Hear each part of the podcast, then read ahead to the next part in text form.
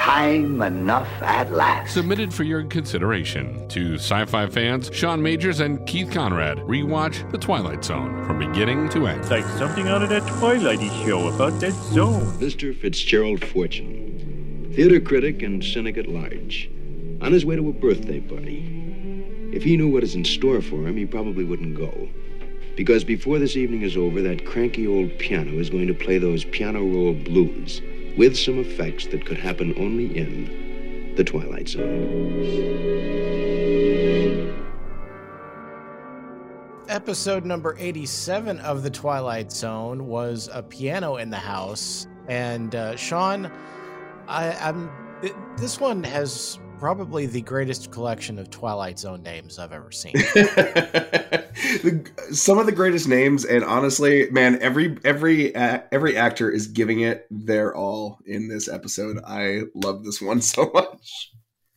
Yeah, it, it's one of those that uh, you know, younger Keith, you know, probably would have skipped. Oh, me too. Uh, oh, you know, absolutely. During um, you know, Twilight Zone marathons and such but uh, and I and I hadn't seen this one in a long time, but uh, I definitely definitely enjoyed this one uh, upon reviewing. So so this is one that uh, you know definitely rose in in my esteem. Uh, you know, thanks to you know rewatching the series. Of course, really anything with a player piano, uh, I'm going to be on board with. It's quite possibly the most useless. Uh, item in relation to how large it is and its actual mm-hmm. function.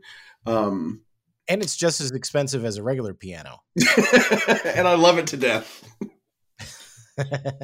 so it's basically this episode of the Twilight Zone and Westworld. Pretty much, yes, yes. You're sold on on, on both of those. uh, in this particular episode, we're following uh, drama critic Fitzgerald Fortune, and perfect. Um, perfect. It, so, so I'm uh, I'm a little bit conflicted on this one because I, I'm not sure if like uh you know rod serling and the gang when they were making the twilight zone they they just sort of like they, they just gave out you know careers to to characters you know like it, it was just a throwaway absolutely. Or, or if they honestly thought that you know all the drama critics in the world were basically mr burns. You know that, that guy who lives in the gigantic mansion uh, at the top of the hill oh, that's the drama. That's the town drama critic. I also I also just love the fact that like you know this is original air date is like is February sixty two and I don't know I mean I, I don't know when a drama critic has ever been like an accessible character for anybody like in between the coasts um so it's it, it's just funny because there's never been like a drama critic in anything that you want to root for it's always a stand-in for like a somebody who pissed off a writer And when you look at him, he probably could have played the devil in the Howling. like, yes, that's what, that's what I was thinking the entire time. He looks he looks like he he just came from filming that episode. I I, I don't think that he did. You know, it's entirely possible. I didn't look at the guy's uh, IMDb page. It's entirely possible the devil in. And by the way, I could I could totally understand uh, Rod Serling uh, being who he is, uh, deciding to to uh, you know, j- just to make a, a theater critic the bad guy just just because. Oh yeah, of course. Why not? Yeah. Um. So uh, so I'm looking up his uh, IMDb page now. Uh, let's see. What was he the devil? Actually, I could have done this the other way. I could have actually looked up wiki. His yeah. wiki page says that he is best known for his roles in the ABC television series The Fugitive and the British sci-fi drama Space, 1999. Oh, so he hung in there. If he was, yeah, if he was. I, well, I guess I guess that's kind of an old uh, old series anyway. Uh, let's see. Uh, no, Robin Hughes played the Howling Man, so so it was a different guy. Maybe it was his stage name. Um, the uh, yeah, I mean, just everybody, and every time you hear like Fitzgerald Fortune, it's like I know it's the exact it's it's basically the, the, the same last name, but it's just so on the nose. It's like cask of Amontillado, uh, uh fortune, like you know. Oh, how how ironic! Like you know, but still, it in, in the in the long in the long hallway of uh of great Twilight Zone names. that we've gone through in 87 episodes now. This is that's really one of the best. Yeah, because because I mean, a his last name is Fortune, so you know, exactly. that, that's for one thing. But but who has the who is the first name Fitzgerald? I mean, it, it, that's uh, Every time I hear it, I always think it should be Fortune Fitzgerald. uh you know that would actually make a lot more sense as a uh, as a name.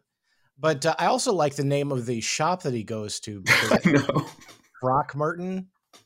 Oh yeah, and they sell curios. Yeah, uh, yeah. Miss Throckmorton's son, you know, do, doing doing good. You know, small practical curios like a player piano. Exactly. Yeah.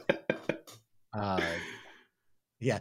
I, I, I, as I was watching it, and and like uh, you know, because the very first scene is in the is in the curio shop, and as I'm watching it, I'm going, you know, they they kind of missed an opportunity by not making this the same curio shop from, you know, the the one with the genie or Oh yeah. there, there's been a couple of uh, episodes that revolved around uh, you know curiosity shops and uh, you know it would have been a nice uh, little expansion of the twilight zone cinematic universe it, uh, to, to bring in the same actors and and have them have them do I- that but then as we've as we've discussed like it was probably a budget thing Yeah, of course.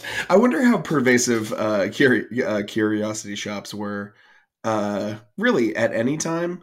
Um, not in like you know the Upper East Side or whatever. Um, the or Upper West Side. Um, the because I mean, most recent. I, I think the most mes- uh, recent mainstream one is probably the one in Gremlins, right? That's probably the last time. Needful Things, maybe that probably came after Gremlins. Yeah but i always thought of you know like a curiosity shop as just being like an antique store so i mean there's, Right. there's plenty of Yeah. around you know it, it's just it just sounds a lot more dignified and and hoity-toity to say oh i run a curiosity shop as opposed to oh i run the antique mall down the street if I had, if my uh, short-term memory or long-term memory, I guess now is wouldn't isn't completely shot, uh, I would bring up the uh, the Simpson the Simpsons reference of the uh, that's good, oh that's bad. the the frogurt is also cursed oh, that's bad. it comes with a free Frogger. That's it. Uh, That's it. and so you know I, I had all sorts of thoughts as i as i'm watching this episode like you know uh, like I, I guess I'm putting too much thought into this, but why wouldn't you call ahead to the curiosity shop and find out if you had to play your piano? That is the definition of, of putting too much thought in it. Like I, I wouldn't go to the place unless I knew that he was going to have what I was looking for. So, I mean, no one goes to a place just. Oh, of course they'll have a player piano. I'm not going to call. well, apparently Fitzgerald Fortune does. Well, He he, he shares that attitude. Um, so so he's looking for a player piano, and he's kind of a dick just in the way that he's looking for the piano.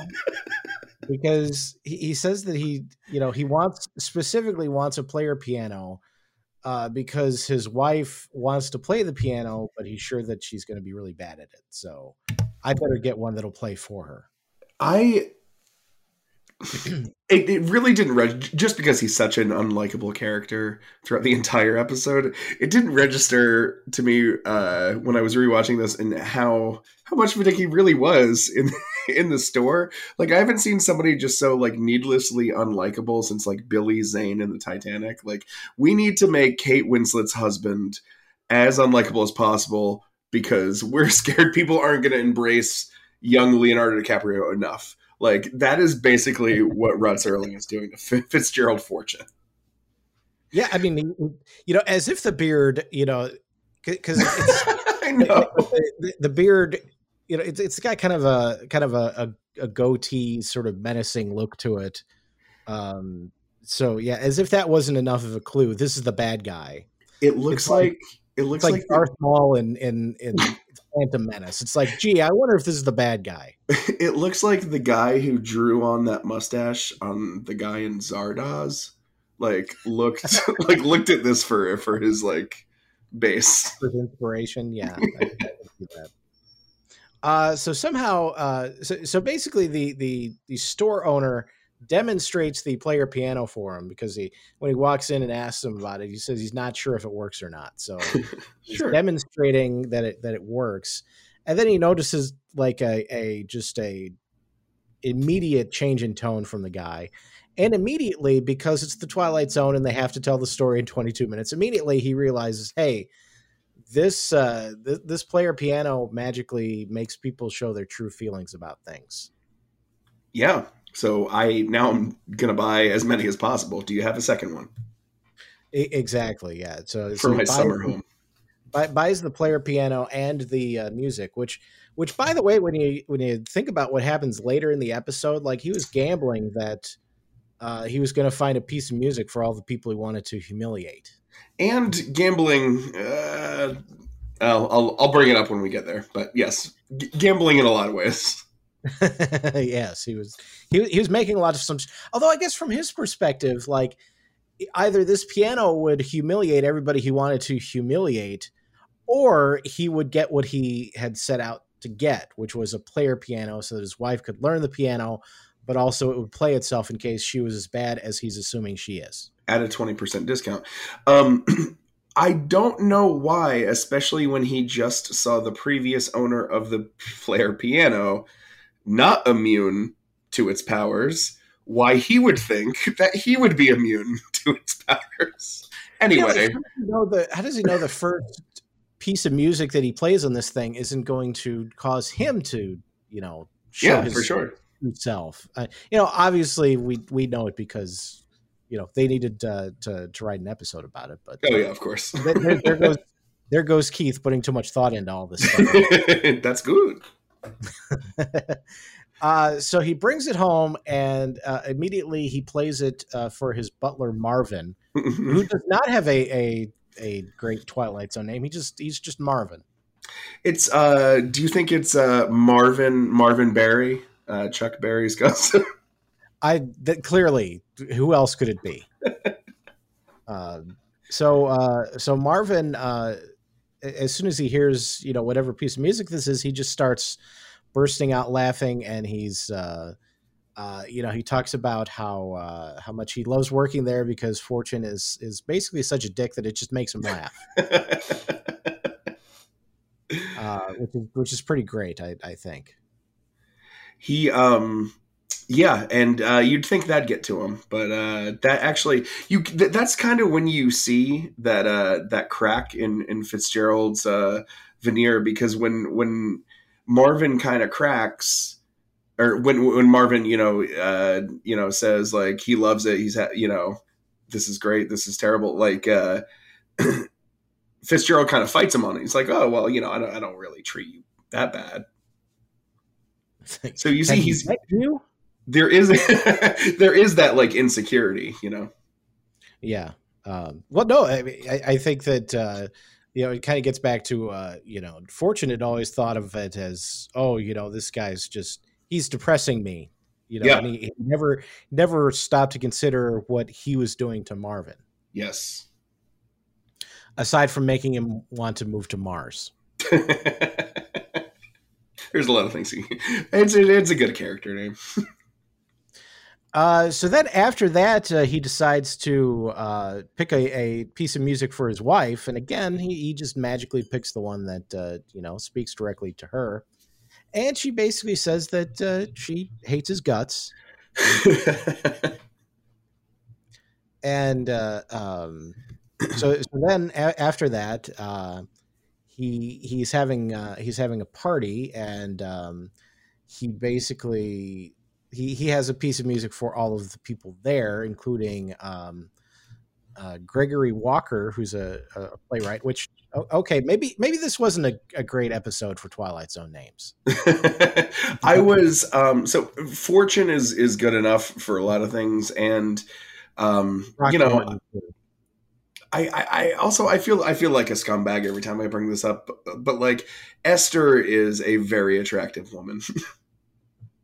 she is, and and she's she's only like twenty six, so I I. Well, and, and in Twilight Zone terms, she's probably not really 26. She's like- probably, uh, let's see, it was uh, Joan Hackett, by the way. Joan Hackett, yeah. Uh, in case you're in case you were wondering, uh, let's pull up her IMDb DB page. Uh, she died when I was one, so she Oh, hasn't been around for a, a long ships time. passing in She the was night. born in 1934, and we've already established that uh, it was in 62. 62. Yeah, so 28. Yeah, so she's she's right in the ballpark there. Uh, The um finally, did the it- Twilight Zone is realistic. 60 is the oldest age. Um was it obvious was Esther's dialogue obviously dubbed? I didn't notice that. Like, if it was dubbed, it wasn't like um, you know the Bewitching Pool dubbed. It was it got it got kind of close to me when I when I rewatched it. Uh, uh close to Bewitching Pool uh, for me when I rewatched it, but um maybe I was just transfixed on those eyes. Could be, yeah. I uh, yeah, I it, it wasn't bad enough that I that I noticed it at all. Um, maybe I was transfixed on the eyes and I didn't. I um so I I may have missed this um but how does it transition from him realizing did like he he realizes that this is probably like um revealing the player piano is revealing everybody's like innermost thoughts about right. themselves or him not that it really matters to him um so he's just like I'll have a party and screw all of them over at once Yeah, I, I they, they don't really get into that. I, I'm I'm I'm assuming maybe they already had the party planned, or more time passes than we than we. Okay, because I was I was watching this on Hulu and the transition with like the ads and stuff, like I couldn't, uh, I didn't really make the connection. Yeah, I'm I'm I'm betting that that we're just living under the assumption that more time passed, and he, Okay. he he racked up some experience with his player piano, and, and he's like, "Ooh, I can use this." Uh, so anyway, Gregory Walker uh, admits that he loves Esther as much as Sean, Mm. and uh, uh, oh, actually, yeah, yeah, I mean, really more because they they had some some sort of Yes. shenanigans. Uh, Yes. while he was away. Um, uh, and uh, Fitzgerald, uh, I, I'm not sure if that really. That, that- that seems like something that sort of backfires because it seems like that would humiliate uh, Fitzgerald just as much as as Esther. Yeah. Uh, but then he picks uh, Marge, Marge Moore, which I appreciate the alliteration. it's good. And, uh, like she's overweight and her last name's Moore. It's good. It's good. This episode's great. it works. She, eh, by by the way, when uh, a- after all this happened, she was so humiliated she decided to completely change careers. Uh, left town, became a uh, a semi driver, and adopted name Marge. Oh no. Just tell him Marge Marge sent you. Um the, the actress is um Marge Moore. Uh she is fantastic. She is the the best part of this episode. Like she is she is She- she is she's a good chewing every bit of scenery she can and I do not mean that as a fat joke. Yeah, like like the second uh, Fitzgerald shows up, you know, at the uh, the curiosity shop, I just know that I don't like him. Yeah, exactly. But, as- but as soon as Marge shows up, I'm like, this seems like a nice woman. I, I like her. Oh, I'm on board with this one. And like, you know, it's it she shows up and they just kind of trade a bunch of fat jokes. Um and she's totally cool with it.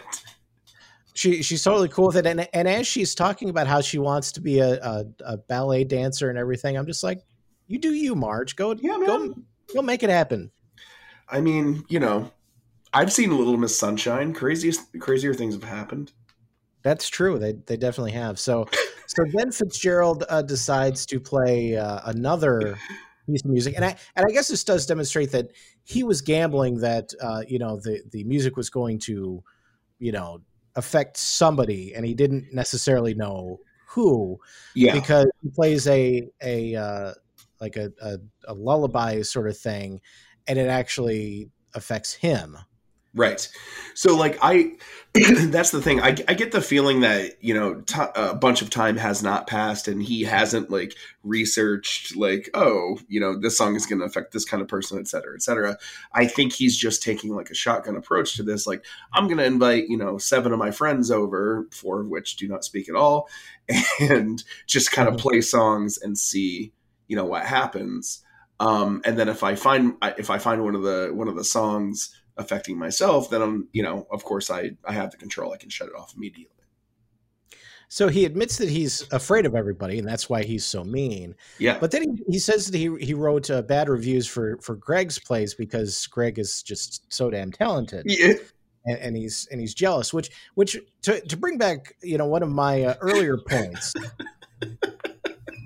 a this guy apparently became the richest man in town, being a drama critic. Which I, I don't I I just don't think that would happen even in 1962 when when you know print journalists were in, in much higher uh, higher esteem than they are today.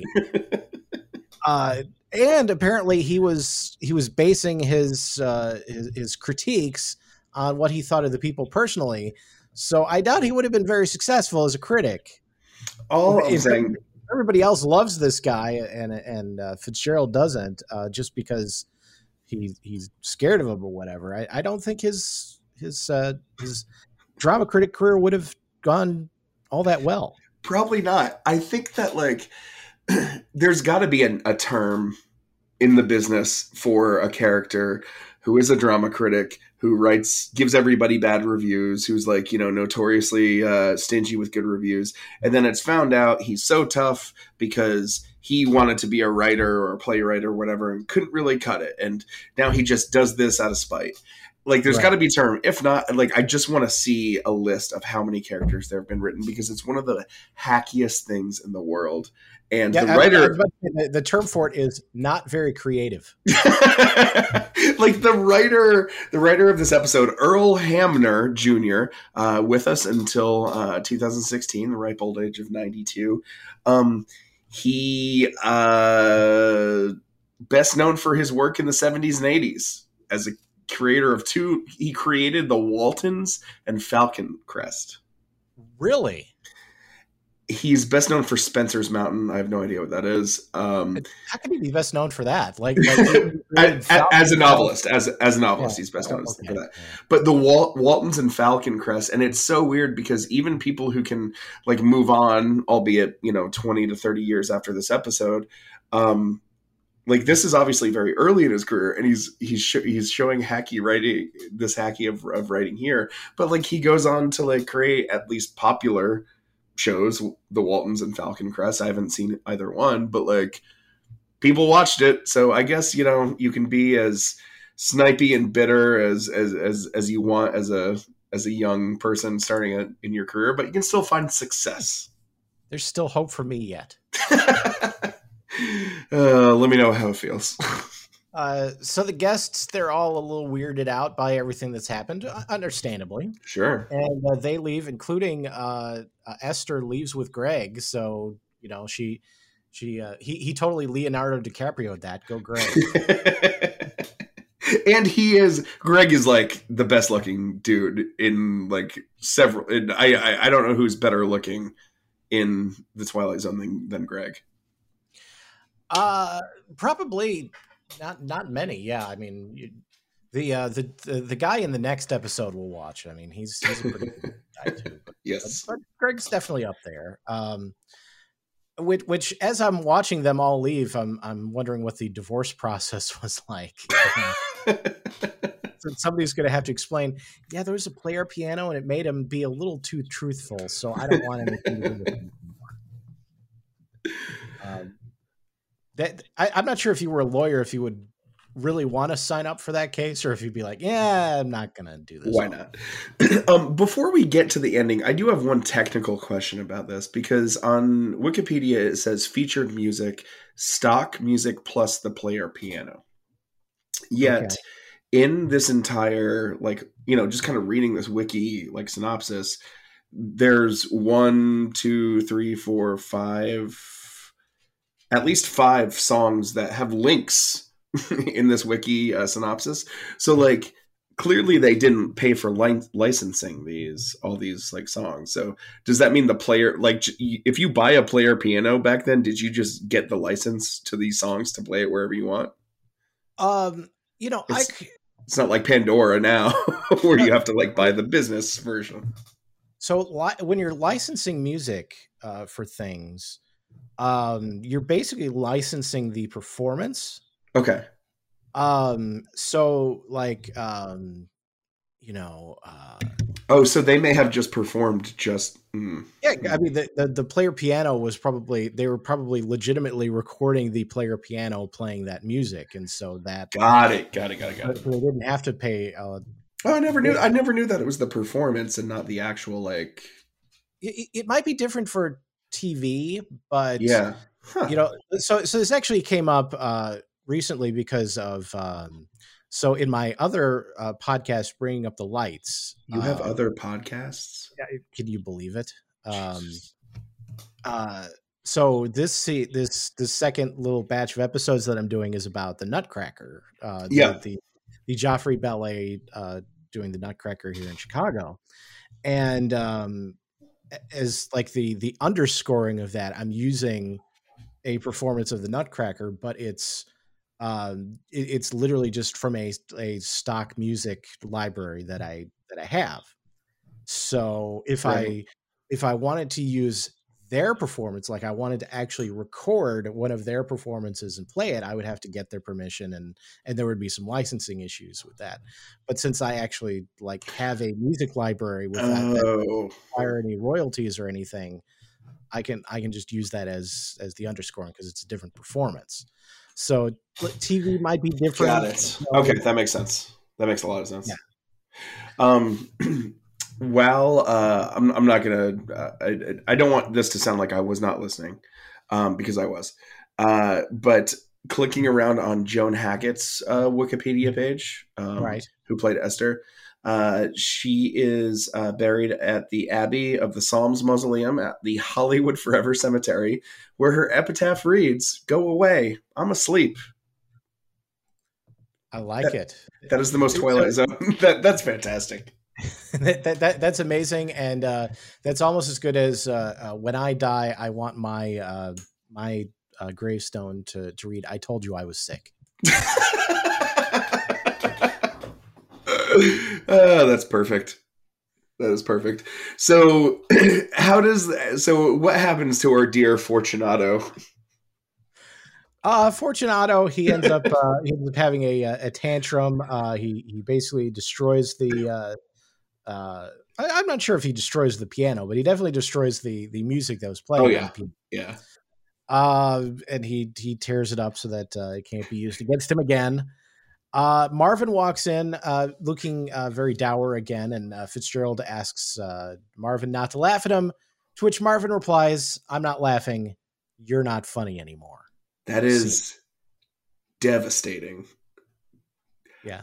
It's it's it's not a Rush uh, Mount Rushmore episode, but man, this is I I don't remember liking this episode as much as I did. I'm so glad we're doing this podcast, Keith. It, it was such a great idea, wasn't it?